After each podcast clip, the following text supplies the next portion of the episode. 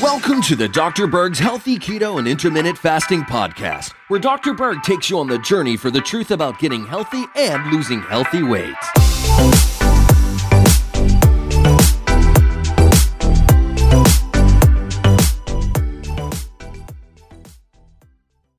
I'd like to share with you um, the potential underlying cause for a, an overactive bladder, a leaky bladder, a bladder that can't hold urine, a bladder that causes you to go more frequently, and sometimes even frequent urination at night.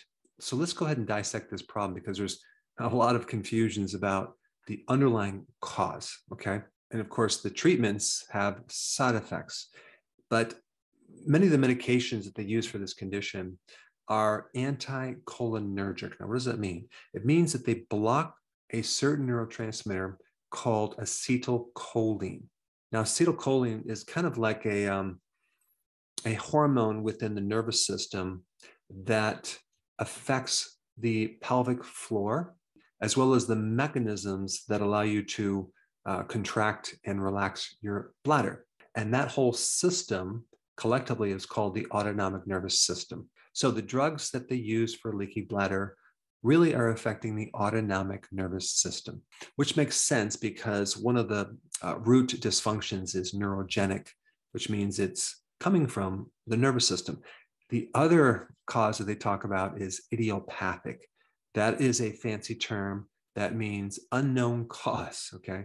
And what we do know about the idiopathic or unknown causes of a leaky bladder is that a major cause for that is, you guessed it, insulin resistance. Okay.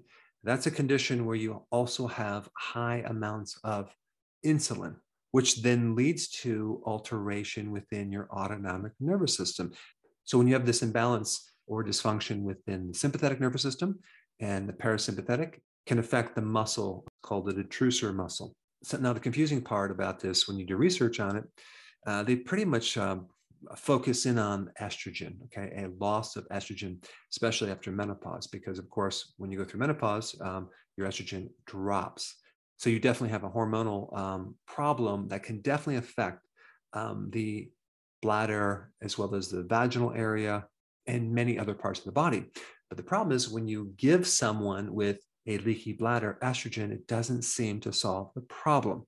It's more of a nerve related problem within the autonomic nervous system, which can be greatly affected when you have insulin resistance.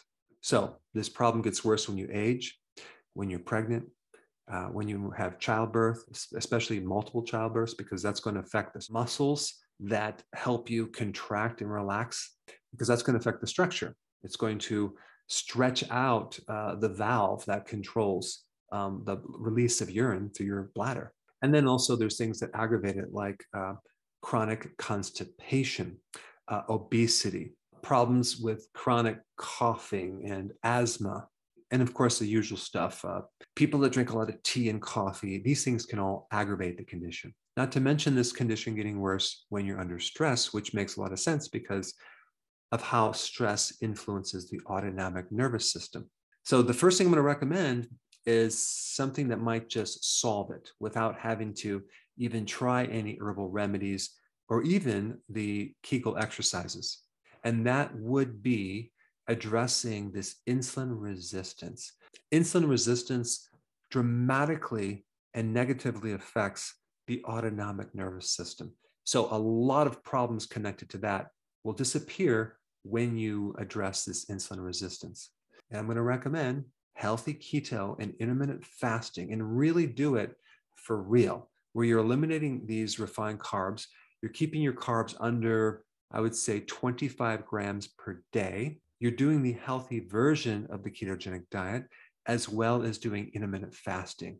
So you're fasting for 18 hours and you have an eating window of six hours. So that will help uh, frequent urination, especially in men at night.